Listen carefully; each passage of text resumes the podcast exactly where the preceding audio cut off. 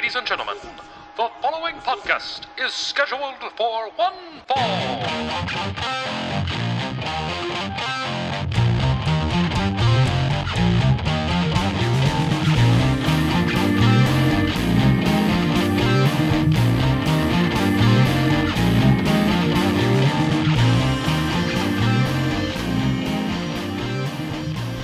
Yeah, we, we can do a previously on Smarten Up. You son. it's like previously on Smarten Up. Vince, You I'm son of a. you son of a bitch! Hand me the diamonds. I'll, gi- I'll give you the diamonds, but give me back my daughter. Oh, I don't think she'll be joining you anytime soon. and that's WCW. Yeah, it's just a McBain movie. Um, the live forever. Um, Swank, ten times as addictive as marijuana. uh, it only gets funnier. Um, yeah. Uh, should, I, should I start? Yeah, I'll just start. with Yeah, that. introduce yourself. Uh, this, Yeah. is, this is a new episode. It's an entirely different recording. Right. Hey, everybody! Welcome to Smarten Up, an education in professional wrestling. I'm one of your hosts, Drew Zalitis. I'm your other host, Stefan Claypool. And if you're just joining us, go back and watch or listen to the previous episode because it's a two-parter. Yeah, you'll be you'll be totally lost. And we don't, you know, spoilers. You know, we don't want you to, you know, find out what happened uh, without seeing the original stuff. It ended on a big cliffhanger. Huge, So, uh, huge cliffhanger. previously on our program, uh, we were talking about WCW.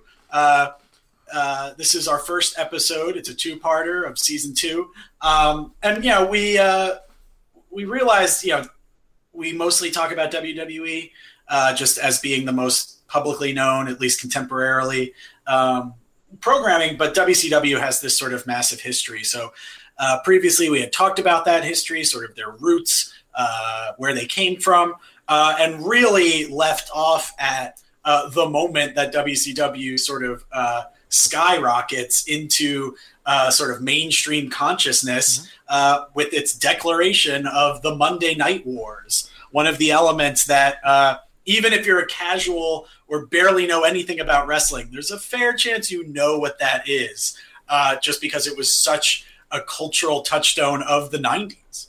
And I, I really like the way that you, you framed the wars because they, they're they're talked about. You know, it's hyperbolic because it's wrestling, but um, th- there there is something at stake in the Monday Night Wars, and it's not just um, you know which company is going to win and thrive and all that, but at a fundamental level, it's what is the what is professional wrestling from this point on because there are now two competing visions for that. in uh, in an American context. In- yeah, in America, Just- and I know that we assume that a lot, but just to be clear, because there isn't wrestling going on everywhere else. But you know, at this point, Mm-hmm. nothing's you know we we haven't had global expansion yet. So this is, but yeah, this is sort of saying how are we going to go forward? And you know, we one could argue this was inevitable. Uh, Mm-hmm. If you uh, if it's been a while, if you forget, one of our sort of overwhelming uh, or overarching thesis uh, for this uh, episode or these two episodes is, you know, was it inevitable that only one wrestling promotion would sort of exist at the end of all this, uh, or could WCW and WWF had coexisted? Um, uh, could we have gotten to a place where now WWE really is the only uh, sort of major global brand, at least in the US, uh, of wrestling? Um, and that's something that, you know, the Monday Night Wars, that's part of those stakes, is that, you know, no matter what happened, that was certainly its biggest uh, result Yeah. was somebody had to lose. Uh, I don't. I, I mean, I guess that's up for debate as well. But it didn't seem like you can divide an audience that likes wrestling uh, and force them to choose. As I said last episode, um, Bischoff's choice to create the Monday Night Wars was ultimately saying uh, we don't want. You know, you can't be a wrestling fan. You have to be a WWF fan or a WCW fan. and, and then and Bischoff has been very explicit about this. His once he had defined that scope of engagement, uh, his next step in executing his plan was not saying, "Do you like WCW or WWF?" It's, "Do you like WCW or do you like NWO?" And and th- this was very deliberately the paradigm that he set up. Um, and I, I think now is now is the time where we have to talk about the NWO. Yeah, new, new, new world. Yeah, kinda, uh, for life and all that stuff. um, Talk about Like- the '90s. yeah, for people our age, or if you're anything like us, you know, maybe mid to late twenties, early 30s um, and you were in high school ever, Yeah, you probably are familiar with NWO. you saw the Like, shirts. you saw the shirts, you saw the like little wolf pack signals, Mm-hmm. you saw people uh, you know doing the for life thing. I mean, it was a massive sort of uh, you know cultural uh, moment. Um, in all of and in some ways it could almost be you know especially with you know retrospect you could almost look at it like a fad like oh man remember when we were all really into the nwo Yeah, the NWA w- uh, was the '90s equivalent of fidget spinners. A little bit, a little bit. Um, I, you know, I would argue a bit cooler, but yeah. Um, by the way, there's got to be an NWO themed fidget spinner out there. Um, if not, get on it. Um, but yeah, this was. Um, I mean, it was fascinating to say the least. I have found an NWO fidget spinner. that did not take long. It's a wolf pack. Um, wolf pack NWO. Okay, we'll we'll get into we're Yeah, we're yeah. getting ahead of ourselves with NWO Wolfpack. Anyway. Uh, which like which might be our one time on the show where I wish we had visual aids because really uh, to understand the NWO you need a flow chart uh, or, or some sort of, of of sort of Venn diagram. Uh, to possibly figure out the intricacies of the organizational hierarchies of WCW. Uh, Uh, but we're getting ahead of ourselves. Um, so you, they launched the Monday Night Wars um, uh, again in 1995. Um, you know, and WCW is doing okay. Uh, WWF is is kind of uh, winning, if you will, uh, early on, just because they had a head start. Uh, you know, Raw had already existed for for a few years at this point, so you had that sort of built-in audience. Um, and the main strategy, I would say, in the first two years or year and a half of WCW is again something we've mentioned: big stars. Let's get as many big names as we can. Um, a couple of them uh, are hangovers from the NWA days and the early days. Your your Ric Flair, your Sting, um, Lex Luger. Yep. Um, but it was like, okay, how do we beef this up? How do we uh, compete? And it's like, let's try to get the biggest names we can get. Let's try to get Hulk Hogan, the guy synonymous with professional wrestling in this country. Um, and yeah, and those other names. And the and the story the, behind Hogan is actually pretty interesting. Are you, you do you want to kind of talk about that? I, I don't know if that's the first place we uh, want to uh, start. Uh, I about, about how he came into the organization. yeah, Yeah, because yeah. I mean, I think that's really what put WCW on the map. Because again, '80s, early '90s. Again, if you're not a big fan, just kind of like John Cena or The Rock today, if you don't mm-hmm. know anything about wrestling, you know Hulk Hogan. So uh, Hulk Hogan had he had been the the foundation of the WWF in in the 1980s and the foundation of the wrestling boom, and as we transitioned into the 90s, um, he I, I won't say he was running out of steam, but Hulkamania as an idea was running out of steam. um, and there was a a desire within the WWF to not so subtly move on from him um, and to start creating a new generation of stars. Um, and, the the story that I had always heard was that th- this kind of rubbed Hogan the wrong way because he he felt like all I have done for this company and I'm I'm being cast aside, um, and and was for all intents and purposes gone from wrestling for a little while. He he did a few things in Japan, but he he was out of the WWF and was thinking more about movies and ma- making some some Hollywood classics like Exactly. Mr. Nanny and Santa with muscles. Suburban Commando. Yeah. Um And Bischoff, seeing Hogan as this enormous free agent, which he was, uh, goes out and signs him to a contract in WCW. Uh, one piece of which was the opportunity to take advantage of the broader Turner Empire and make television shows. He he starred in a show called Thunder in Paradise, which is hilarious.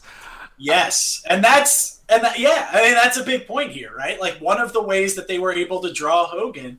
Uh, again, this was not. I mean, it's somewhat poaching, but you're right. I mean, Hogan had left Yep. WWF by this point. WWF had moved on. Um, yeah, they had invested in Bret Hart and sort of these other stars coming up, and Shawn Michaels. Um, And when Hulk so- comes in, when Hulk comes in, he in a sense legitimizes the idea of moving to WCW. And so within the next year, Savage moves over, uh, Luger moves over, the Nasty Exactly. Boys move over. I mean, Right. Oh yeah, big big purchase. Uh, Uh, so- but no, you're. I mean, uh, but you're also right in terms of Hogan's uh, reasons for this. I, I don't. It wasn't so much animosity towards WWF. I mean, maybe he felt like he wasn't the biggest star anymore and couldn't handle that. Uh, I mean, Mhm. again, we don't want to get into gossip about Hulk Hogan's ego. Uh, that's a whole other can of worms. Um, but yeah, I mean, uh, some of the stories I've heard is like literally Hogan was like shooting other stuff on the same studio lot Yeah. that they were shooting WCW, and Bischoff was just like this young guy just put in charge. Is like, hey, why don't you just come watch a taping? And then it's like, and you know, as as Bischoff likes to tell it, he's like, oh, as soon as he started watching it, I could see him get excited, right? Like, ooh, it was in his blood, and he had missed out on, on wrestling. And it's like, okay, that's part of it. But like, I think what you said is much more accurate, right? Like, oh, there's a whole Turner organization here, whereas the biggest, I was the biggest I could be in WWF, and mm-hmm. I was at the top of my game. There's nowhere else to go. I tried to go to Hollywood, mm-hmm. doesn't work great, but maybe I could do wrestling, but also get this other stuff on the side while I'm there, and also work a lot of a nicer schedule. But that, that's that's important, and we, we mentioned Yeah. this last time. Um, we think of WWE as what it is today, but at this point in time, the Turner organization that was the big time. That was where he had room to grow. Um, and, and so he he comes in and he he joins in 1994. Has a couple year run. He's champion. He's doing the red and yellow First thing. match, he yeah. beats Ric Flair, and what's seen as this really big deal because these two hadn't really crossed paths, right? Um, so it's like, oh, we can get all these fresh matchups. Um, yeah, and that that's that sort of early, uh, yeah, legitimate legitimation and boom for for WCW in this time uh, in 94, 95, and you know into the Monday Night Wars. But but Hulkamania is it it has a little revival, but it is not revitalized. And Mm-hmm. before too long, Hogan is he's appearing sporadically on television. He's doing other things, and it. it I mean, there's a yeah, sorry, there's a strong argument that he was already past his prime Yeah. at this point, but like was just a big name. So right, like just grabbing him, it wasn't like they grabbed him when the iron was really hot. It had cooled significantly. yeah, Uh, but you know, he's still a big name, still going to do something. and um, it, it looks like he's starting to fade out of the picture. And this is the point where you know, Bischoff continues his spending spree. Um, he goes out and uh, if you think about the WWF talent roster at this point, there there are I would say five guys who are at the top of the heap. There's Shawn Michaels, there's Bret Hart, there's Diesel, there's Razor, and there's The Undertaker. Th- those are the five guys that the promotion's actually built on. Uh, and Bischoff goes out and he buys. Sorry, Hunter. Sorry, Hunter. Yeah, if he listens to this, yeah, yeah. I'm sure he let, does. Let us know, Hunter. Um, no, Bischoff goes out and buys two of them. He he signs Razor and he signs Diesel, Scott Hall and Kevin Nash, and does so explicitly with the idea of WWF can't pay you what I'm going to pay you because I have these deep Turner pockets. So you're going to come down here, you're going to work half the dates, and you're going to make three or four times as much money as you've been Yeah. making. So the money and again the schedule is important here, and this gets us back to another question you had at the beginning. Yeah. Uh, this is is WCW part of its failure because it was a, a television show about wrestling that had wrestling, not a wrestling promotion that was on television. Um, you know, one of the big things for these big stars who are also getting older was you didn't have to tour as much. They mostly stuck around the southeast. Most of their stuff was in Atlanta. Uh, like it was not a grueling cross country schedule that WWF had, still has Still to this day. Um, uh, and that was huge for people uh, like Razor Ramon, you know, Mm-hmm. like uh, Scott Hall and Kevin Nash. Again, for Hogan, uh, a lighter schedule meant he could do other things, right? He Yeah. could try to appear on television shows and movies. Um, so that's a huge part of it too. Um, and again, something that gets interesting once we get into the meat of those Monday Night Wars when it's about taping versus live, and do you have other shows going on? What about house shows? Are you sort of uh, building this brand, or are you building this show? Um, but yeah, the scheduling is is really important there, as minor as it seems. And uh, I think what what you start seeing there, if we go back to the point that you made about WCW is forcing you to choose, they end up in a situation where they have the WCW brand and the WCW stable of stars, and they also have an enormous chunk of performers that are deeply identified with WWF. And so we are in a situation where if one wanted to, if one were loyal to WWF in the 80s, you could be asked to choose between those two without ever leaving WCW.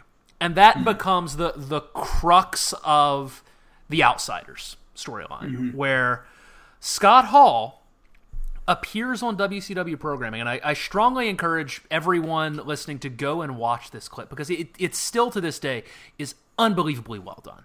Um, there, there Oh, is absolutely. there is a match in the ring between I don't even know who the match was. It was two guys who don't matter. It, it was definitely a low card. Yeah, And, and you you kind of see behind in the crowd, you see some movement that you're not even really paying attention to, and suddenly this guy just jumps the railing, and he gets into the ring, and it's Scott Hall, and he's in character as Razor Ramon. He's he's talking in his his Tony Montana voice, and what what really sells it is the announcers, the wrestlers in the ring, like everyone just stops and looks at him like like they're utterly shocked he's there, and it's not like wrestling selling. Ah, what's he doing here? What? Better Yeah. get him. It, it's genuine confusion, yeah. and he steps up, takes the microphone in his hand, and the the line that I'll always remember is, "You know who I am, but you don't know why I'm here."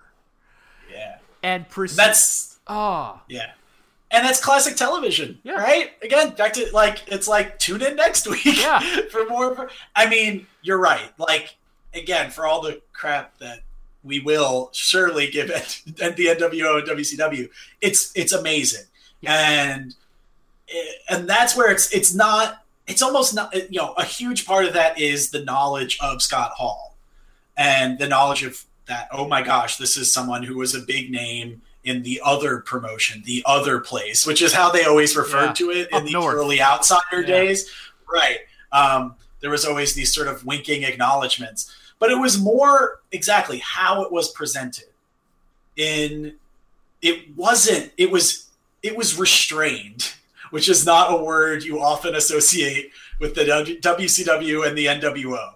Um, but it, it was And- though. It, it, it was. and it was so restrained yeah. in that they didn't it wasn't this whole like yes you had the announcers going like what was that that was crazy but then they kind of moved on and like it wasn't this like like like yeah, Yeah. like just sort of it wasn't uh michael cole saying oh my uh it's Business whoever. has just picked up. Uh, yeah, and and that's something that uh, Bischoff was.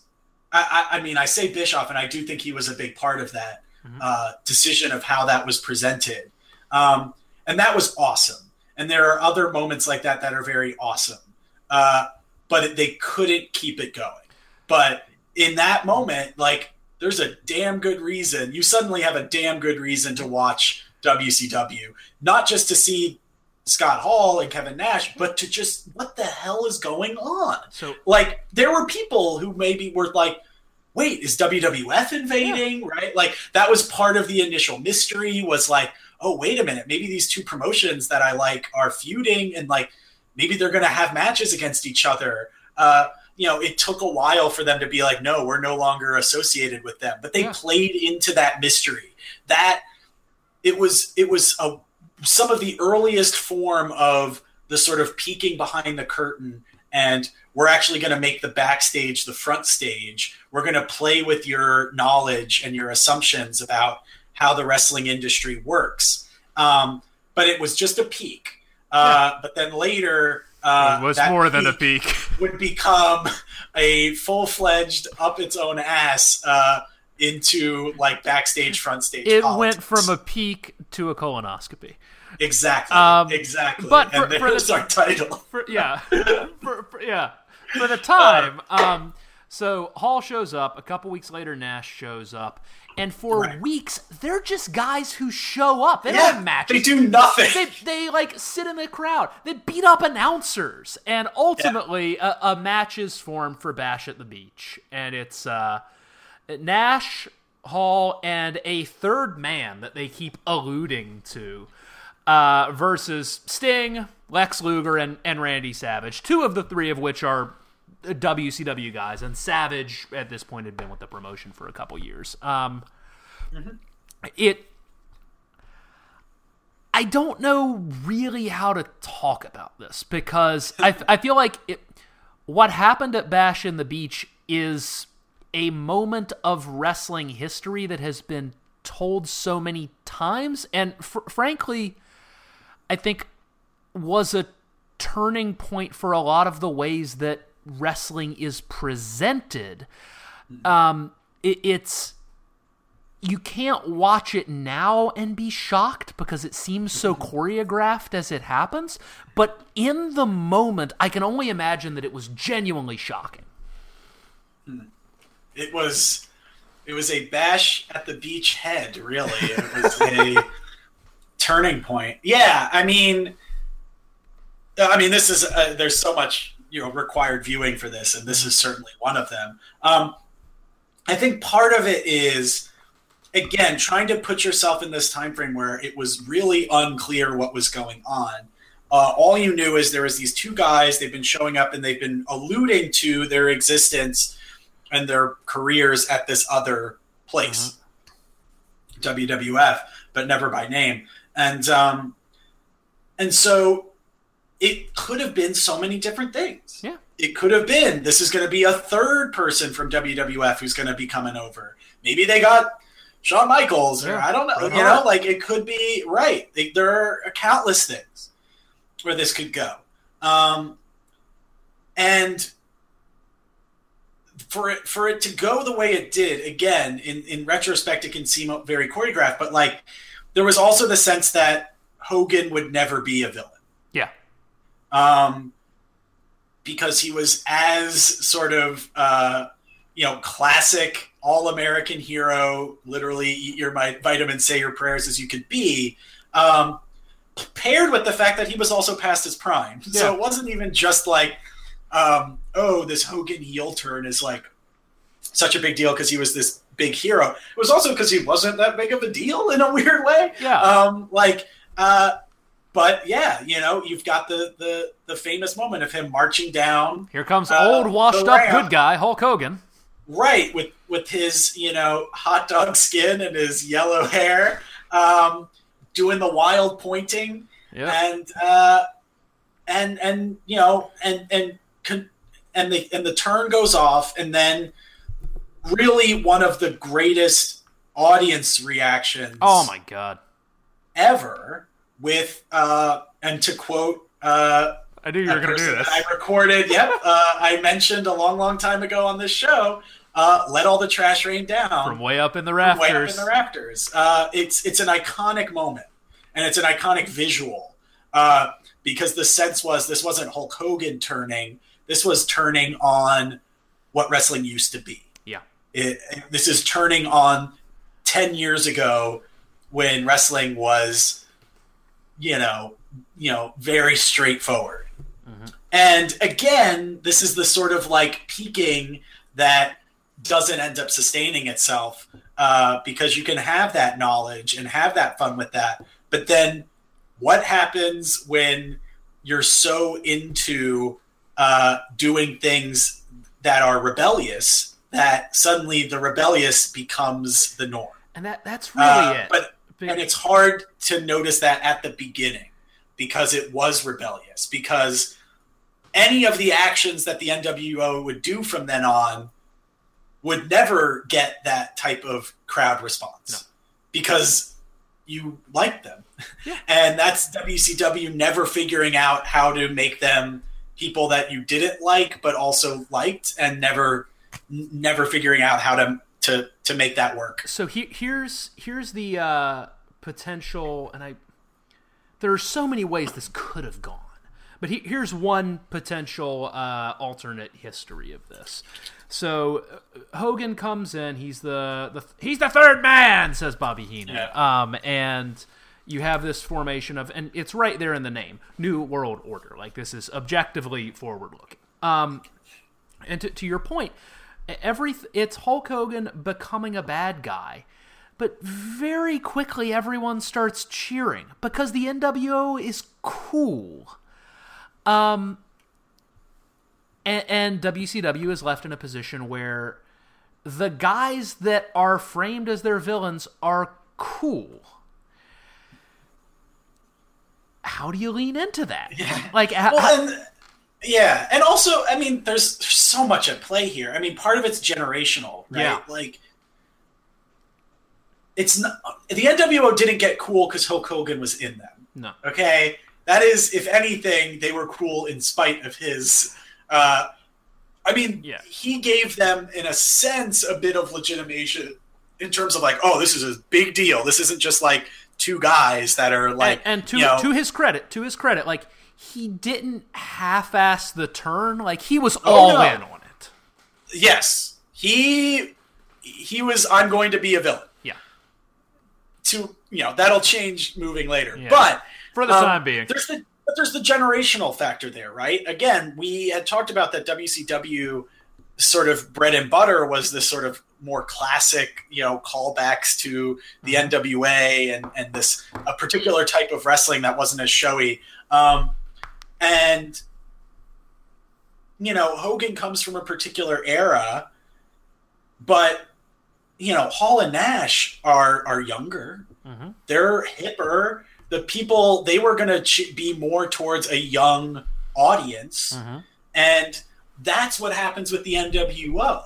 Is that they get really cool to a particular audience, Mhm. and that audience is, and we're getting back to ratings here. The most valuable audience to a television audience: young Yep. men, white men, for the Eight, most part, right? 18 to 30. Right. Not the old like the Hogan fans have were grown out of them.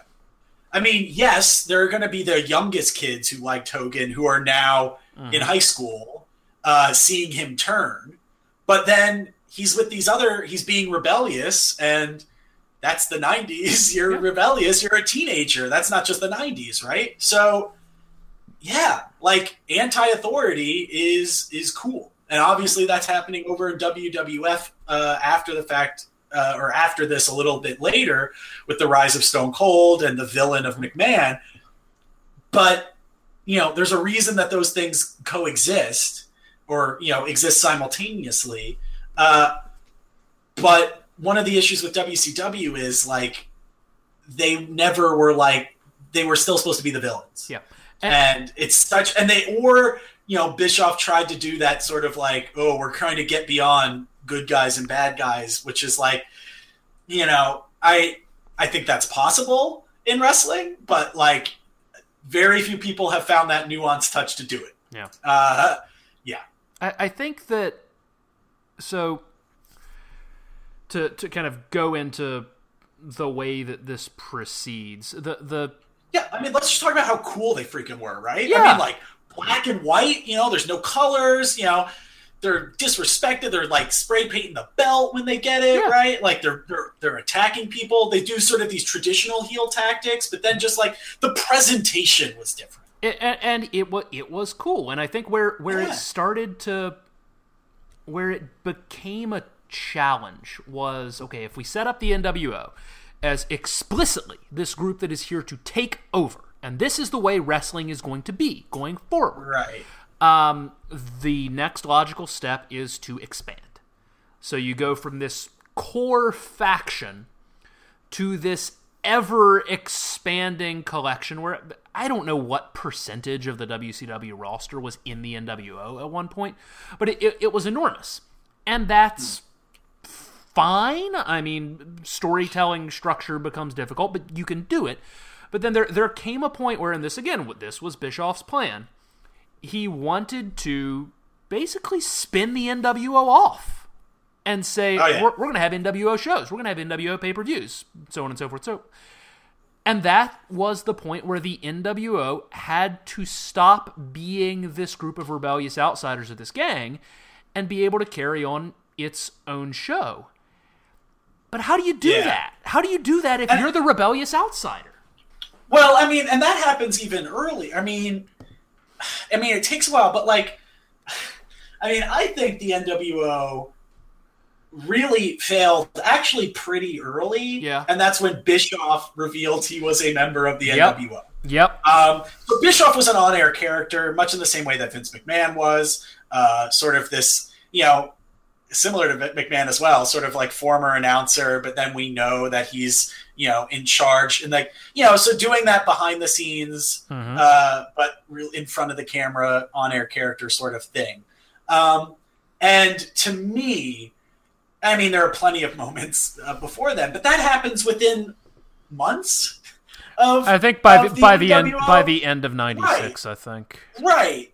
Like as soon as the lead, the head of WCW on camera and behind the scenes, and people know that, joins the NWO, you're like, well, what are you rebelling against? Yeah. right? Like, like, and then you get this like convoluted mess of like, oh, well, like WCW corporate is like a separate thing. And that was always there, and that was super edgy early on but like the facade started falling apart. I mean, I was just uh, looking up, you know, during the that turn of of Hogan, um, you know, he would mention Ted Turner. Yeah. And he would mention his reasons for going there. Those things that we've already mentioned in the last episode. He said, uh, and I love this because, and here's the quote. I want to, I want to read this because it reminds me of a certain uh, political figure of today.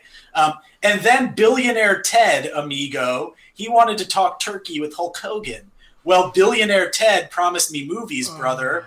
Billionaire Ted promised me millions of dollars. And billionaire Ted promised me world caliber matches. And as far as billionaire Ted goes, Eric Bischoff and the whole WCW goes, I'm bored, brother. And uh, Presumably, sorry, the political figure that you're talking about is uh, Ohio Senator Rob Portman. Of course, Yeah. of course. I just moved to Ohio. I'm fitting in. Um, but uh, yeah, billionaire Ted. Um, and I mean, there's again that's building on this interesting backstage, front stage thing. Um, the again, the knowledge of Ted Turner not just being uh, the sort of owner, but also a public figure, uh, a famous celebrity at the time, uh, one of the most famous, you know, rich people in the '90s. Uh, so, but that could maybe work because you know that what's interesting about that turn is that they wrote in a reason for it Yeah. right as flimsy as it might have been there is a reason for it hulk hogan you know lists these gripes they are good heel gripes right Mhm. they're very personal and it's about money uh, and he's you know turning his back on his values um, but that doesn't continue forward No. later people join the nwo that for no reason because it's cool and and the meaning of it all just sort of gets lost um, and you can't rebel when you're getting your own pay-per-views Yeah. or uh, you have your own referee um, or eric bischoff is a part of your your organization um, and i mean and i think some of that was also just them pushing the envelope in really interesting ways uh, but ways that that didn't pan out like they were like, let's see how far we could do this. And they went way over the cliff and they didn't back up. They just kept driving. Well, that, that's that's the issue right there. It's it's okay. So you you started this thing, um, but wrestling, generally speaking, wrestling is is story oriented, and with the NWO, you have started a story. Where does the story end? and I honestly believe that up until its final dissolution, WCW never figured out how to end that story. Even after the NWO itself was gone, we were getting replays of that story with different factions, with different names, and it was always about we're going to divide WCW in two. Yeah. Um, and that's going to be be who we are going forward. Um, and what just stuns me to this day is the number of moments when the story could have ended and could have ended naturally and organically. Yeah. And it Yeah. just kept going. And the, the, the big one was, you know, Sting at Starcade in 1997. But even, I mean, they built that match for a year. you it's it's it's the it's the greatest build to a match in wrestling history, and they fucking blew it. Um, Yeah. And I mean the entire uh, the entire build around Goldberg and what he was and what he could be that could have been the end of it, and it wasn't, and it just kept going on. But and I I don't. I honestly don't know why. I don't know if it was some of the performers backstage didn't want to let go of it, or if they were just selling Uh-huh. too many T-shirts. I think, yeah, I think I think that last part is your. I mean, I go back to what I said when I said, you know, Bischoff, you know, was like, you're going to be a WWF fan or, or WCW fan. Um, you know, he wasn't selling a wrestling show. He wasn't selling performers or stories. He was selling a brand, and he was selling, and so NWO was profitable. And if you look at it like uh, a corporation like Turner Broadcasting, and you say, "Hey, we're making a lot of money on NWO. Let's keep doing NWO stuff," and that is not a good creative decision. It's a business decision, and I'm probably oversimplifying that because I think there is a way that maybe you could have creatively Mhm. Still allowed that to be profitable.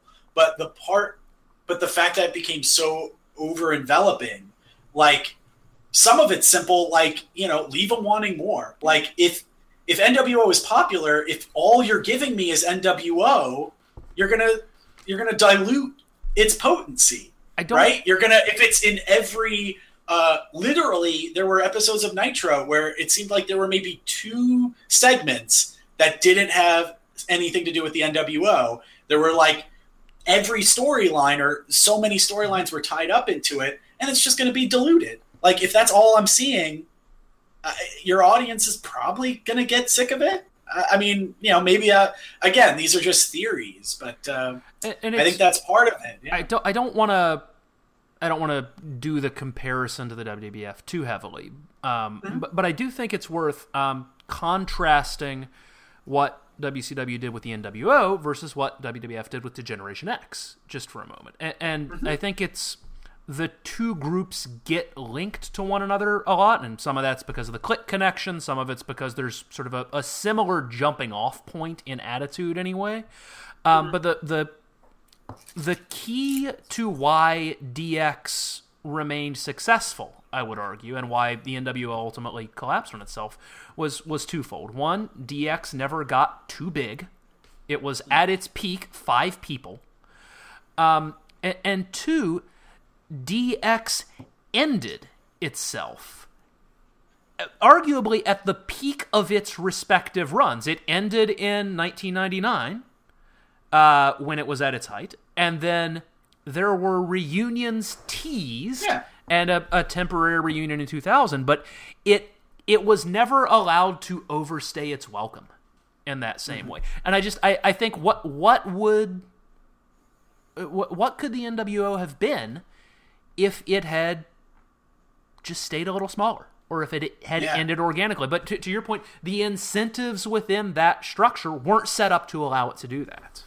Yeah, and you know, I mentioned you know a bit more of the industrial or economic reasons, but I mean, creatively, the result was even if it wasn't NWO, you know, WCW became sort of obsessed with like factions. Like Yeah. nobody, almost nobody exi- Even when NWO wasn't at its peak and like everyone was in it, like everyone was in a faction. Like for a while, you had the Four Horsemen, which was way more than four people, uh, and you had um, the cruiserweights had various factions. Um, uh, the I'm forgetting the name, but uh, like you had a faction with you know uh, like Konnan was leading a faction before he went to the NWO. So like like they were so into factions. Yes.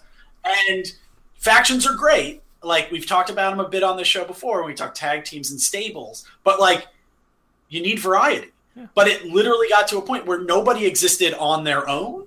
So, and that makes it hard to tell stories. Yeah. And this gets us back to your storytelling point because it's hard to have a like these two people are feuding over something, whether a personal grievance and or a sort of championship. Uh, and it's always going to be bigger with a faction, but like it's untenable. And and I think they sort of it wasn't even just falling in love with the NWO specifically. It was just the idea of factions. And so everyone's sort of on a team. And this kind of gets again back to my point of like choose a side. Yep. And now WCW wanted you to choose a side within the WCW ecosystem, so you could be NWO Hollywood or NWO Wolfpack, Yep. um, or uh, all the thousands of other uh, NWO versions. Um, and, and and but then even before then, it like for a while it was like okay NWO versus WCW, but like, and that's the other thing with DX and the comparison. They had feuds with stables that existed. Like they weren't feuding with, you know, WWE. yeah, they were feuding with the Nation of Really? Domination.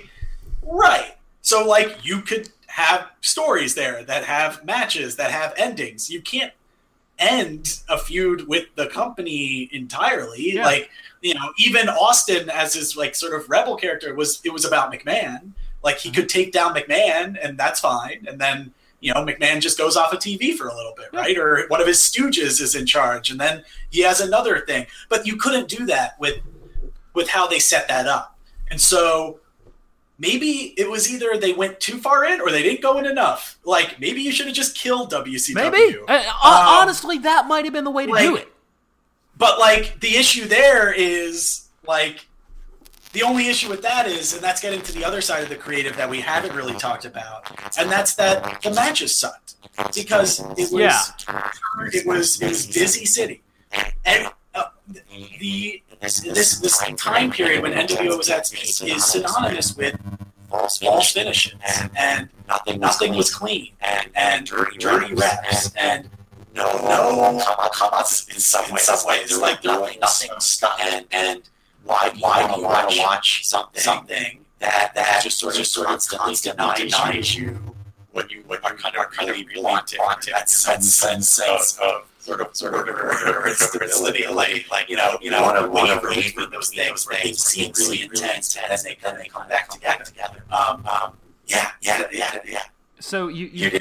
Get that. I, I- I feel like um, we, we could we could spend much longer talking about the NWO, and, and there's still a lot of meat to get into there. But I, I think for the sake of kind of focusing on WCW, we, we, sh- we should jump a little bit. Um, and the, the point that I think we should jump to is so the NWO forms in 1996. There is a two year period where WCW is on top of the ratings game, which, as, as we established in the last episode, ratings are the means by which Bischoff decided the war was going to be to be fought.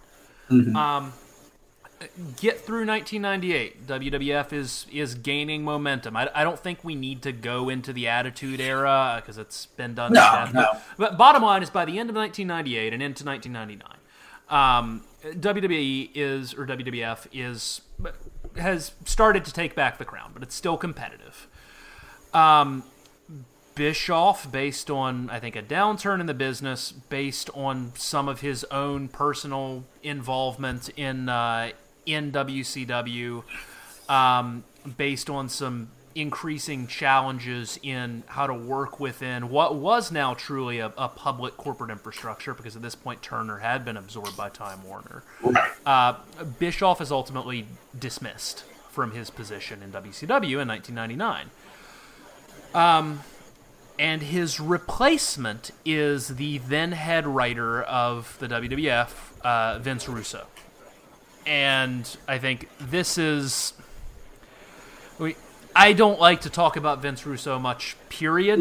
But I think we need to talk about Vince Russo here because if we, if we again, coming from the hypothesis that uh, WCW was a wrestling TV show and not a wrestling promotion. I think that is how Russo viewed the product as well, almost to the point where it ceased to be a wrestling TV show and just became a TV show. Oh yeah, I I actually want to make a, a sort of point on that that I didn't think of when you first raised that thesis. Is like, um, and, and I, I I didn't remember this, but when I went back and watched some nitros on the WWE Network, they listed the writers, and they Wow. have credits. Just go watch any episode of Nitro. They have credits like any other television show. Oh my god. And that sounds crazy. And and so you're right in that, like in your assertion there, uh, but also in the sense of, uh, yeah. So I mean, yeah, Russo is synonymous with you know again the the colonoscopy of of sort of backstage or meta narrative where the storyline was about running a show mm-hmm. rather than like let's all just like suspend our disbelief that this is a sort of wrestling promotion like he vince russo became an on-air character who was vince russo writer of like writer Yeah. Like he discussed on the air about like choosing who would win matches and shit. Like and in some ways it's like there's your death knell wcw you broke the cardinal rule. Yep. like you can wink you can sort of nudge and we can all like you know peek and let people sort of you know acknowledge this thing. But come on. And like they had already gone over that before uh, with him in chart with russo there but uh, just sort of just drove off the cliff and into a ca- canyon So uh, chris Kanyon uh, sorry who better than sorry. I'm sorry. I had to. If we're talking WCW, um, but yeah. Uh, oh, it's yeah. I mean, this is synonymous with being just being god awful. I mean, I, there's arguments that like it was dead at this point anyway. I don't Um, think it was that- though, and and that I, I, I agree. I agree. Yes, I agree because there there was some interesting. It was basically a rebranding. Yeah, and, and uh, Uh, I think that the two things- literally they, Yeah. they changed their logos and like a really sweet uh, setup uh, some of which we saw in ready to rumble Mhm. which is i think part of this rebranding uh, it was yeah there were attempts it I- was just that russo was the worst person uh, to attempt to rebrand it I think but yeah i don't think were- it was going to die Yeah. necessarily there, there were two pieces I think uh, about the Vince Russo kind of this first stage where he comes on that I think are, are interesting. One is to, to your point, the, the authority figure is on air talking about deciding who wins matches. Now WWE had had great success with Vince McMahon as the on-air authority figure, uh, but th- there was you know it was a wink. It was not Vince saying, I'm deciding who's winning and losing matches. It was Vince almost threatening, like, I will make you lose this match by, you know, force by my corporate power. Um, well the, and and you and you represent that corporate power through characters and Yeah. through storylines right Like, i'm going to put you in a match that is unfair Yeah. or i'm going to have big boss man run in and hit you with a this, nightstick yeah, this right? match is Those- unwinnable. Right and those become representations Yeah. of you know corporate decision making going on and that's what the fans love as we talked about Mm-hmm. a bunch that audiences like to play with what's real and what's not and what's behind the scene what's an what's an industry decision Mm-hmm. or a creative decision um but you represent that you don't Yeah. just say it like you don't just come out and say it Yeah. And, and then So- the, the second piece was um, to your point, there, there is a rebranding that is happening. And th- this, still to this day, I, I can't think of another thing in wrestling history that, that was really comparable. I remember watching the episode of Nitro where Nitro was rebooted. Where Vince Russo came to the ring and stripped every one of their championships. Uh, and and Bischoff was out there too because this was like during that that weird four month period where the two of them were trying to coexist. Um, but but it, it was it was like a crisis on Infinite Earths moment. It, it, it was okay. Uh, clearly this isn't working. we're going to start over, and it's going to be a hard reboot. All storylines are reset, all factions are reset. This is this is the new landscape. And there's there's part of me that actually finds that kind of interesting. Um, Which but like really unheard of in wrestling. yeah, Like, Mean, because we talked about this, like lineage and history and all this stuff is like really important, and like things change, but like you know, kind of incrementally, or yeah, like yeah, no, it's a crazy idea. Yeah. Uh, again, a TV idea of like we're just gonna spin off almost. Exactly, and, and you know if you contrast, so WWF had a point where they fundamentally changed their presentation, Right, But the right. story continue, and that, that's the thing. Wrestling is a continuous story, and when WWE changed its presentation and became kind of the the attitude uh, presentation, that continued. Which was also you- Vince McMahon had an announcement about that, right? Like again, that part is not crazy. Uh, to be like, we're going to do a different, you know, you know, that was just branding, and Yeah. that was just sort of like, you know, speaking to your audience, but uh, it wasn't. Yeah, it, it was like, uh, yeah, because there there was a, there was that moment of Vince saying like, oh, the days of you know saying your prayers and eating your vitamins are over, Yeah. right? And like, um, you can do those sort of things of sort of making these announcements, but uh, yeah, very again, yeah, a very bizarre way to do that. But I, yeah, I agree. I think there was potential there. Like they still had talent. still did. Um, like the big names weren't as you know you you weren't holding on to them anymore, Mhm. but like you still had these like fantastic uh, people there. You know, sort of uh, obviously DDP being a big part of that homegrown talent. Uh, that yeah, Yeah, and you you had this though is the period where the the talent drain really starts to happen. You know, with within a few months of Russo taking over, you know, Jericho is gone. Uh, I think before Russo comes in, uh, the Radicalz go quickly. Raven leaves to go back to ECW, um, and you you gradually start to see the pillars of the promotion go away. And who who ultimately is left? Well, you've got DDP, and he's doing fine. Uh, the the great un I think unsung success of the last year of WCW is that was when Booker T became the star that Booker T was supposed to be, uh, and I remember being very very happy when that happened. Um, but you you had talent going out the door. You had no functional organization in WCW. You had fans tuning out. You had revenue drying up. You had a noticeable decline in production quality. You had nonsensical wrestling booking. You had um, it, it was I think the shocking th- it it's the the overdone Hemingway quote. It's like you go bankrupt slowly and then you go bankrupt really quickly. And uh in March 2000, if you'd have told me that WCW wouldn't exist in 10 years, I would have believed it, but if you told me that they wouldn't exist in a year, I'd have said you're crazy. And a year later hmm. they were dead. Yeah. No, that the ending is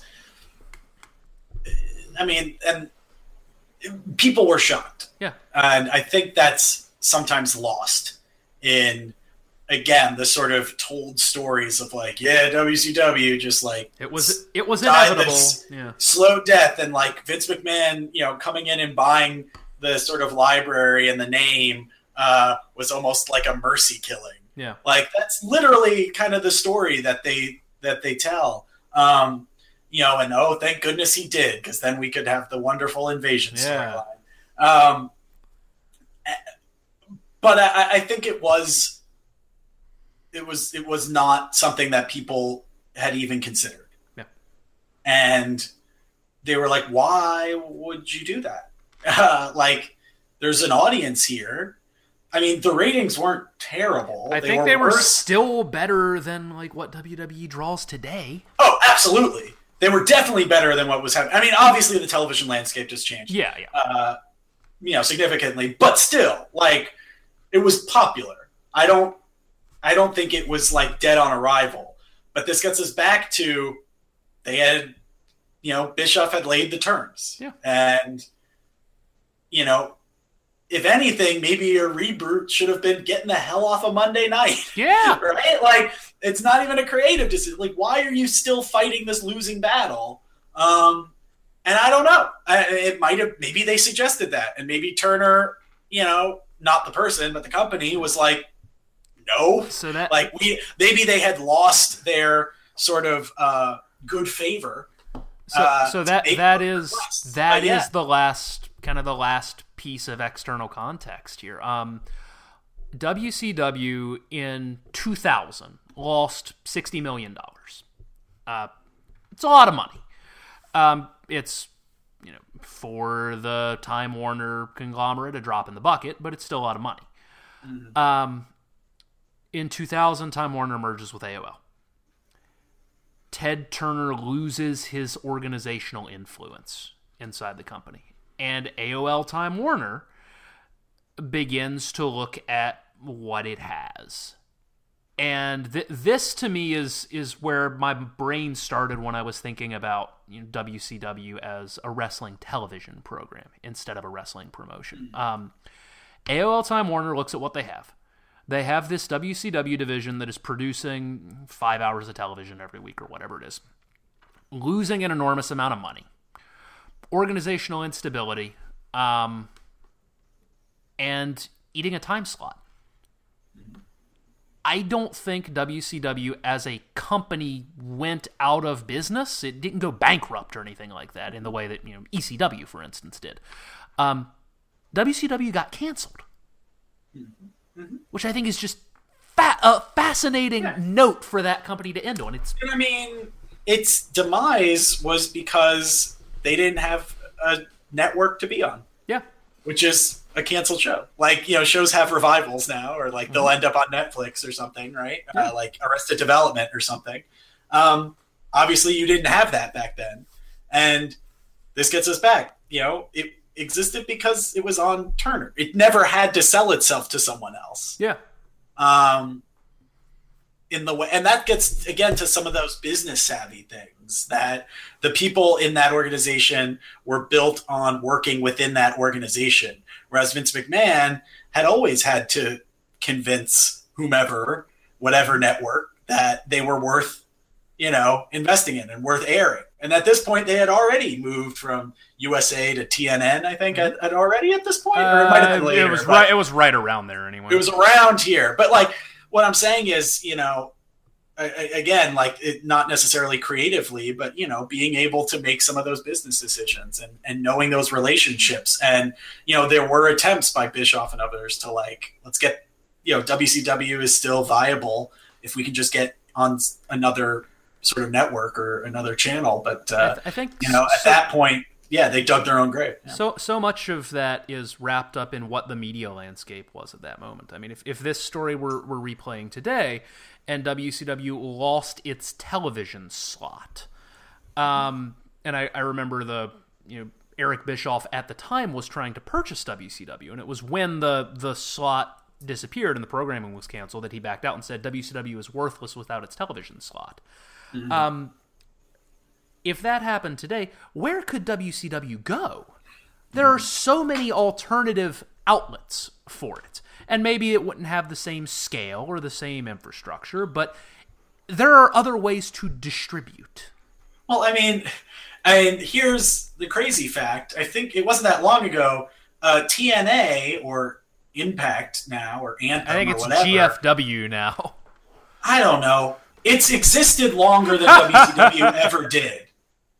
Yeah. Like it has a longer, and no one freaking watches that.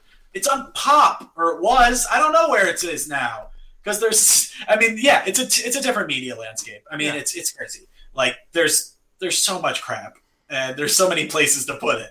Um, and that's not always a bad thing. I said crap, and maybe, and I say that disparagingly because I think that's a poorly run promotion. Yeah. Um, but you can also have great stuff and you can have different levels and offer different things. And, um, you know, going head to head, I guess, with WWF wasn't even just about that. It also, it almost kind of, you know, they like to argue that it pushed them creatively, sort of outward.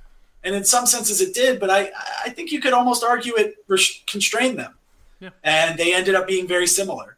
And at least in terms of some of the you know ways that you say how might we present this um, that is you know but you know coexisting with something else? Um, again the simple fact of being on a different night and time slot damn it. Um, like yeah like you've got people who like wrestling and they would gladly watch multiple programmings and that's one of the reasons why it's kind of growing again right now is that you have these different levels. And um, and it's also the economics of it. Yeah. like it makes the no one can challenge WWF at their own game but you can challenge them not really challenge them but coexist with them in terms of like hey it's expensive to go to a live wwe show. Yeah.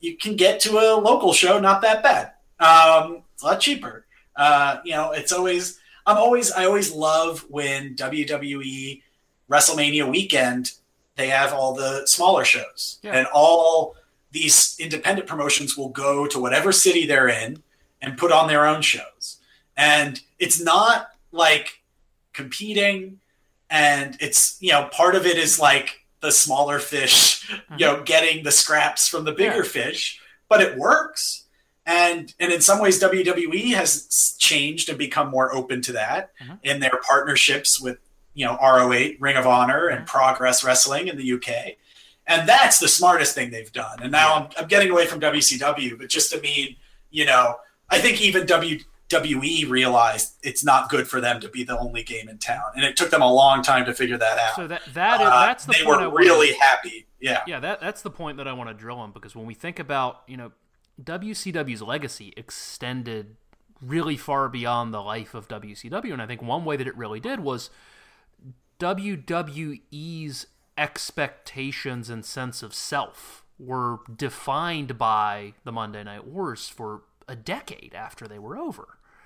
And I, I think you could argue that it's still felt in a lot of different ways, but one of the things that you've seen over the last few years that makes me think we're starting to get beyond that a little bit is the way that it, it approaches other promotions, is the way that it approaches global distribution, uh, and is is the way that it characterizes its own business. And I think that the network becomes really important in that because even up until the network launched, and you still hear about this today, uh, everyone still is concerned about the ratings on Tuesday.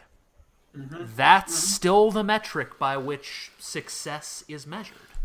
Oh yeah, and yeah, and I mean they're yes, and again we're getting a little uh, far from here, but I think this is the legacy of you know WCW's demise, and so it's worth talking about, and that's um, yeah WWE. Like one of the legacies is them figuring out what to do, Yeah. and it took them, I would argue, at least ten years, Yeah. maybe more Sounds right. which is kind of amazing uh, to figure out what do we do in a world where we won. Yeah. It's almost like one of those cool uh, novels where it's like we're going to start the story at the end. Yeah. We're like we, you know, after the final battle, what happened, and that's why that's such an interesting time to me because for you for a fleeting moment it's like sort of joy because you have like 2001 and 2002 when WWE is freaking amazing Yeah. because they have this talent influx and they're doing just like really amazing stuff um, maybe even into 2003 or so but then like a pretty sharp decline for at least 10 years Yeah. and that only really started coming back when i think they start realizing like and part of it was like we need to grow and there's only so much you can grow by being a wrestling promotion and they always wanted to be an entertainment company Mhm. and so they tried producing movies and that's kind of stupid uh, and you know and it's like dude just be wrestling you already you won the that what that means is you are now synonymous with wrestling but Yeah. that doesn't mean no other wrestling exists Well, and- and, and- i think that's what that- took them forever to realize in the way that you know the NFL uh, it is not the only football league, uh, but it, it's the one that matters in the U.S. and and for that particular form of the sport globally. Um, but they're not making fucking movies. yeah, yeah. Tom Brady is not playing that. the Marine. Yeah. I mean, and it's funny you bring up NFL, right? Because that was XFL. like that was Oh one my of God. WWE's like what do we do now? we- right, we've conquered the XFL right after that. That's in, uh, well, around the same time. I mean, they It, it was like yeah, like earlier. 2000, 2001. 2001. around Yeah. but it's like, yeah, it's it's like NFL getting into the wrestling game, right? It's like the reverse. Um, and yeah, part of that is just like what happens when you're the only game in town, Yeah. and that's and that's what I think makes WWE really interesting. Um, it's why you shouldn't just talk about WWE, but you kind of always have to. Um, but you know, you don't want them to be the people who tell all the stories, both about wrestling or what wrestling can be or should be or might be. Uh, and you don't, you know, in in, a, in a, I guess they they end up being a bit of an ambassador, Yeah. uh, of a sense to most of the mainstream. Uh, though I think there are now other outlets. I mean, uh, and I hope there are. Like even by you know having Glow on Netflix, maybe Yeah. people realize you know even though you know the only issue there is like oh like the time period they're looking at is also like prime what everyone thinks of when they think of wrestling, like the glam '80s madness. Yeah, there's there's Uh, not a glow, than- there's not a glow for the indies in 2016. Right, but there could There be. could and of be. course there could be. But like and I think people are interested. And I think, you know, I think there could be some interest there. And I, I've had friends like, you know, watch Glow and then they watch Lucha Underground on Netflix and we're like, Mhm. huh. And it's like, oh wait, it's not just whatever WWE is is sort of doing. That said, they're always gonna sort of you know, be the standard bearer, but they're they're the ones who envelop you. If it's popular, WWE will buy it. Yeah, and or they will incorporate it in some way. And and i think the industry is just gonna come kind of coming to accept that. It's like it's not about challenging them it's about coexisting with them. You know indies can sort of get former wwe people to help you know bring people to their shows. They also become a farm sort of system for uh, wwe uh, wwe basically now has uh, yeah informal sort of minor leagues Mhm. almost uh, in terms of their relationships with a lot of these and so it's a bizarre new world uh, and maybe we wouldn't have gotten it if we never got a situation where wwe won and became the only place for wrestling in the country So so let's let's take it back to the initial question then. Um did it have to be that way? Was there a world in which there could have been two relatively large scale American wrestling promotions into perpetuity in the way that you know there, there is in Japan, for instance? okay Um, Or was this a, a winner take all market where there was going to be, in the way that there is in other major American sports, there was going to be one player and everyone else Yeah. is going to be picking up scraps? Huh. And I would say sub question. Uh, if you know, if it was a situ, if if we are to entertain the belief that there could have been a coexisting, would that have been better or worse Yeah. uh, for the industry? Because the common sort of refrain, and I think the gut response is like, "Oh, it'd be so much better." Like you wouldn't have had this drop off in sort of popularity. And again, but I think that's sort of building off the WWE narrative, Yeah. right? Of like competition was making everything awesome, and people were just pushing themselves to do better. And I'm not entirely sure about that. Mhm. Um, in some ways, by winning, I think so. Okay, first to answer the primary question, I think they could have coexisted. I, th- I think, mm, I think again back to if they weren't in direct, literally time slot competition. Uh, I think you could have had two, uh, you know, moderately successful promotions. I do think neither could have. I don't think that neither could have grown too much. Um, and so maybe I do think it would have still eventually one of them would have faltered, but maybe not in such a spectacular way, and perhaps not in a way that set the winner up for such a huge boom. Yeah. Uh, you know, partly because you know, like I don't know if they would have ever gotten to a place where they truly tried to distinguish themselves from each other. And I think that that's my concern. And that gets back to the sort of creative thing that I push back on. I'm like, I think you wouldn't have had this like, let's distinguish ourselves. Where I think what's great about wrestling now is that different wrestling promotions distinguish themselves in very specific ways and very interesting ways, unless you're TNA and you're terrible. Well, Um, that's an interesting way to sorry. distinguish yourself. True. I mean, again, that may be a whole other podcast, but it's like, ooh, six sided ring. Um, but uh, yeah, I I think, yeah, I don't know. It's a good question. I think they could have.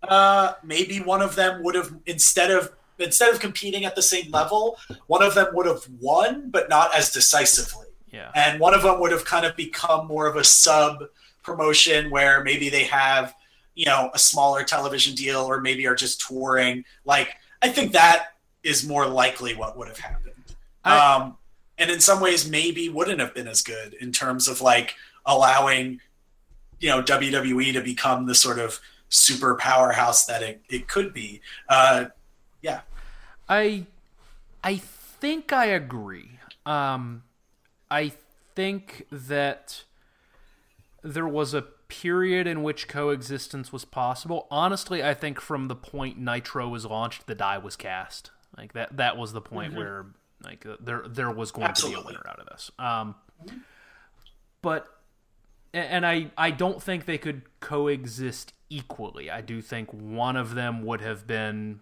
kind of more of a dominant player. The other one could could have been healthy, but but would have clearly been the alternative. Um, I, I think in terms of would that have been better? It's a it's an interesting question, and th- there are two things that I, I think about here. One one is uh, economies of scale, and the second is labor dynamics. So to, to take labor dynamics first, from a a worker's perspective, a, a wrestler's perspective, um, there are advantages to having more than one company you can work for, and more than one company that you aspire to work for. And oh yeah we we are in a situation now where I, I think it is it is more possible for a, a wrestler to be kind of a super indie wrestler and really Oh, build, yeah. build a good living for themselves that way. But there was a long period of time where Oh, it yeah. wasn't. It's surpri- I mean, it's it's it is still kind of surprising to me that yeah, you have people who never appear in WWE who make a living, Yeah. just making a living, and that's like even just that level, not even being famous, but making a living was yeah unheard of for a long time. But at- at the same time, you know, if if if you do make it to those who do make it to WWE, um, are are probably doing much better for themselves now than they would have, um, you know, in in the uh, more split world. So that, I, I don't think there's a, a clear picture there, but there are arguments one way or the other. But the other thing that I keep thinking about is, is the economies of scale involved, and specifically scale when it comes to distribution. Um, I, I think that, and this is the the thing that's most interesting to me about the network and the strategy behind that. Having the history of American wrestling under one roof, Yes. that entire tape library, that entire you know every major promotion's tape library, um, in that one portal, I think is tremendously valuable for the future of the medium. Um, it, you do run into those those issues where it's the the victor writes history and, and you get the WWE version of events and all of that. Uh, but I I don't think if WCW survives that you can have that unified history where and it's not just WWE tells you what it was like here, but you can go back and watch old episodes of Nitro. You can go back and watch old episodes of the AWA, of WCCW. And that's why I think it's important when, when WWF acquired WCW, they didn't buy the promotion oh outright God, no, yeah. uh, because that, that would have been crazy. Uh, that, what Yeah. they bought were some wrestlers' contracts, the trademarks, and the tape library. Yeah, they bought. Yeah, they bought. Yeah, And, and they wanted. That's that was what, what was valuable. Yeah. The name and the history, and buy not what it was. and if if you can buy that, then that sets you up to buy ECW and AWA and WCCW and, and Mid South and, and down the line. Um, And I, I don't think that we would have seen that kind of media consolidation without, you know, if there were those two major players. And maybe the alternative is that you've got several different, you know, streaming services or several, several different ways to get it. But having it all together, and this goes back to the point that I made way at the beginning of this conversation. Um, the arc of wrestling in the 20th century, in a lot of ways, was wild chaos, loose confederation, intense competition, and consolidation. And with that consolidation having happened, that entire history and that entire story is available and consistently told and able to be seen and understood under one roof. And there are there are advantages to that that I think are really interesting. So I don't know if I- it would have been better. Uh, That's a really excellent. Uh, you may have done the impossible, uh, Mr. Claypool, and convinced me that uh, media consolidation is a positive thing. Uh, and, I, and I'm serious. Like, I I have a lot of issues with media consolidation for a lot of reasons, uh, and I'm speaking broadly here yeah, yeah. but you raise a really interesting point and i think a really valid point uh, that you know that history is there and i've made it clear on this episode and before that i have issues with the way that you know uh, when one person sort of controls all the the documents Absolutely. like what does that do for us in terms of what we understand about it but like you say on the other hand there's value in that and then they have found and they have the resources and they have the drive uh, to make those things available. It took them a while to do it. Yeah. um, and you know we are sort of at their whims if they'll take it away from us. Um, hopefully they won't um, in terms of this sort of tape library. And obviously they're still you know they hold things back because they Yep. if they just give it us all then they know it's not worth it right? It's like disney in its vault uh, uh, you know you want to piece those things out. Um, but i think that's a really good point because in the history of film in the history of uh, so many other media like there are things that get lost Yeah. to time all the time. And there has been wrestling that has been lost to time. There's been plenty. But yeah like it's it's hard to get an independent uh non-profit sort of archive yeah, of there, there- there's things. there's not like the, the the Library of Congress is not like Yeah. selecting I mean, particular matches some- for cultural Right. significance. There's some very old stuff like on if you go to like Internet Archive, right, Yeah. and stuff like that. But you're right. I mean, this is, and so yes, I, I just as I've, I've wanted to make sure my concerns were clear. Absolutely, and, But, and, and I, and I um, want to say I think, you're, they're right- you're right. Yeah, they're totally valid concerns, and I I'm not convinced this is an objective good. I'm not convinced that it's a good in every context, but I think that. And that this is maybe me speaking as a fan as much as anything like, like this. I like that the wrestling world is at my fingertips right now. And from that historical aspect, I'm not sure it would be if if we were in that that different world. Because I mean, to your point, like there's there's not an independent archive preserving wrestling. And I I don't think there would be. yeah. And independent promotions, you know, have only have so much, you know, uh, capacity and, and, and money and resources to do that. So, um, yeah, I mean, and I think that speaks to a, a part, a point I was trying to make of, yeah, just WWE's post WCW sort of journey to finding itself, if I can put it in completely ridiculous ways, of being like, oh, wait a minute, we don't just make, we're not just the people who make WWE programming and try to get people to watch those things, even though that's still their primary business model. It's sort of being like, wait a minute, maybe we can become the ambassadors, the home of wrestling. And people have talked about this with the network. Is that the future? Can we watch independent stuff? What if that becomes the way that I can watch Yeah. progress wrestling because I'm not in the UK? Uh, why not? Uh, what does WCW or what does WWE have to lose? And I and I think they may do that. I'm more hopeful than I would have been uh, not that long ago, especially when the network first launched. Yeah. um, but like, I think they're moving towards there, and I hope they are in a sense. Even though that sort of things are under one roof, if instead of buying another promotion, you just say, "Hey, you know, pay us or you know we'll make some sort of deal where you can be on our show mm-hmm. we can put you on but you maybe give us some sort of profit sharing or whatever there are yeah i think that could be hopeful and i think you're right that we might we needed a sort of big winner and and someone to sort of consolidate that to, to make that happen well, I, so. I think i think that that might be that might be the perfect capper in the sense that you you introduce so, you introduce so, this question about um, is it better? Not, not even just is it better, but when WCW launched Nitro and engaged in that fight, the the we shifted from being a wrestling fan to being a WWF or WCW fan. And now having gone through all this and gone mm. through this process of consolidation and, and now starting to see the the diversity in the rest of the wrestling world, now we might actually be getting back to the point where you can just be a wrestling fan again. Yeah, yeah, and maybe and if maybe WWE will be like we can be the place for that. Yeah, where you can watch us, you can have our network because you like other things. And I think the only thing that's like slowing them is maybe just hubris oh, yeah. uh, and just sort right. And, in like, WWE, but, no. Yeah.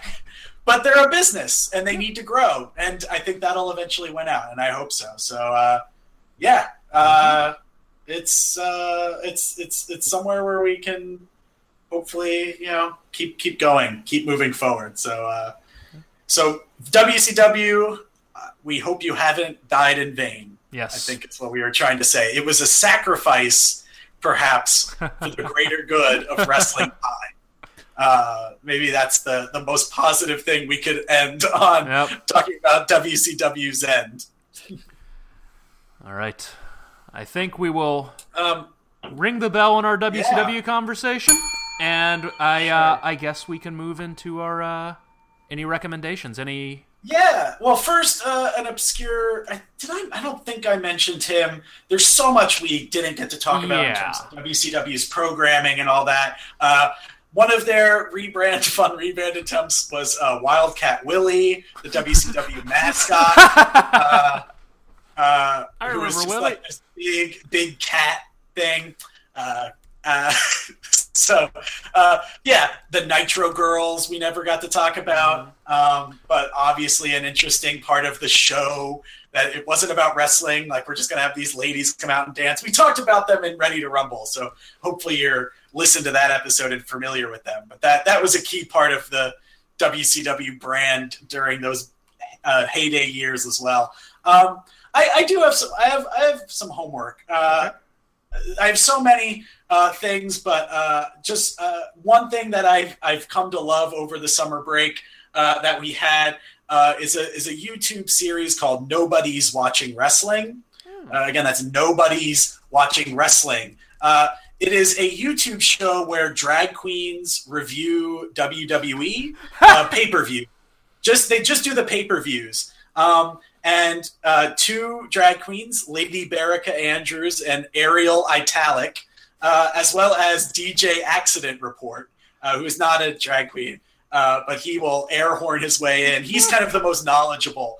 Uh, and I love this show. They've only had, I think, four or five episodes, maybe. Um, they started maybe after WrestleMania. It might have been a little bit after that. Um, but it's really funny. Uh, it, they're, I think they're very charming, and they do a really good job of sort of reviewing through the guise of drag culture and being drag queen. So they talk a lot about the outfits and the sort of uh, spectacle. It, you know, there's a lot of parallels uh, between the world of drag okay, performance yeah, and, yeah. and, and, WWE in terms of sort of spectacle, playing a character, but sort of inhabiting the character.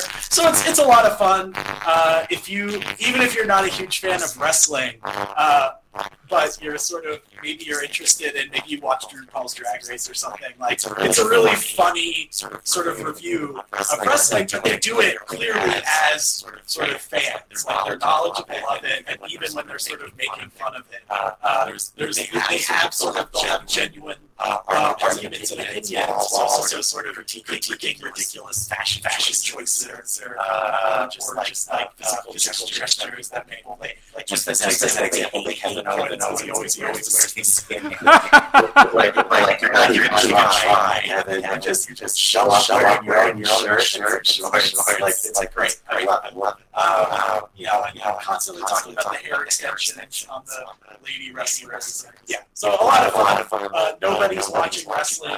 Uh, it's a, it's a, it's worth your time. Nice like short little ten minute episodes after every pay per view a lot of fun. That sounds fantastic. yeah. Um, my homework. Well, first, I think I, we should issue just a, a general blanket homework. Um, that if, if you haven't watched Glow over the summer, you, you should Oh, yeah. watch Glow. Um, Glow Glow is fantastic. It's relatively short, um, and it's um, I wouldn't say it's a like deep examination of wrestling or anything like that, but it is deeper than you might have imagined at first glance. Um, Yep. It did it. It definitely did its homework. Like Yes. it's not. Its goal isn't to try to like teach you about wrestling, but you might just learn a thing or two, kind of thing. Yeah, yeah. Um, the, the thing I want to recommend, and again, we're, we're talking about WCW, and there is a lot. Um, there's a lot that we didn't get a chance to cover. I'm going to recommend watching the final episode of Monday Nitro, uh, which you can find on the WWE Network, if only because it's one of the strangest two hours of television I've ever seen in my life. Um, uh, WWE purchased WCW, I think it was less than a week before this aired. And everyone knew it was going to be the final show. Um, and no one knew if they were going to have jobs the next day. And it's this weird, like, outdoor show on a beach. Oh yeah.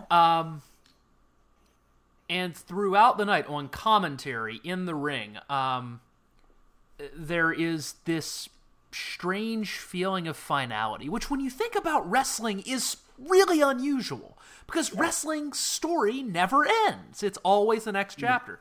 And there's this weird feeling of, of things are wrapping up and the, the, the piece about it that always stuck with me um, weird as it is is because we talked about all the challenges with the NWO and WCW never knowing when to end anything and all that.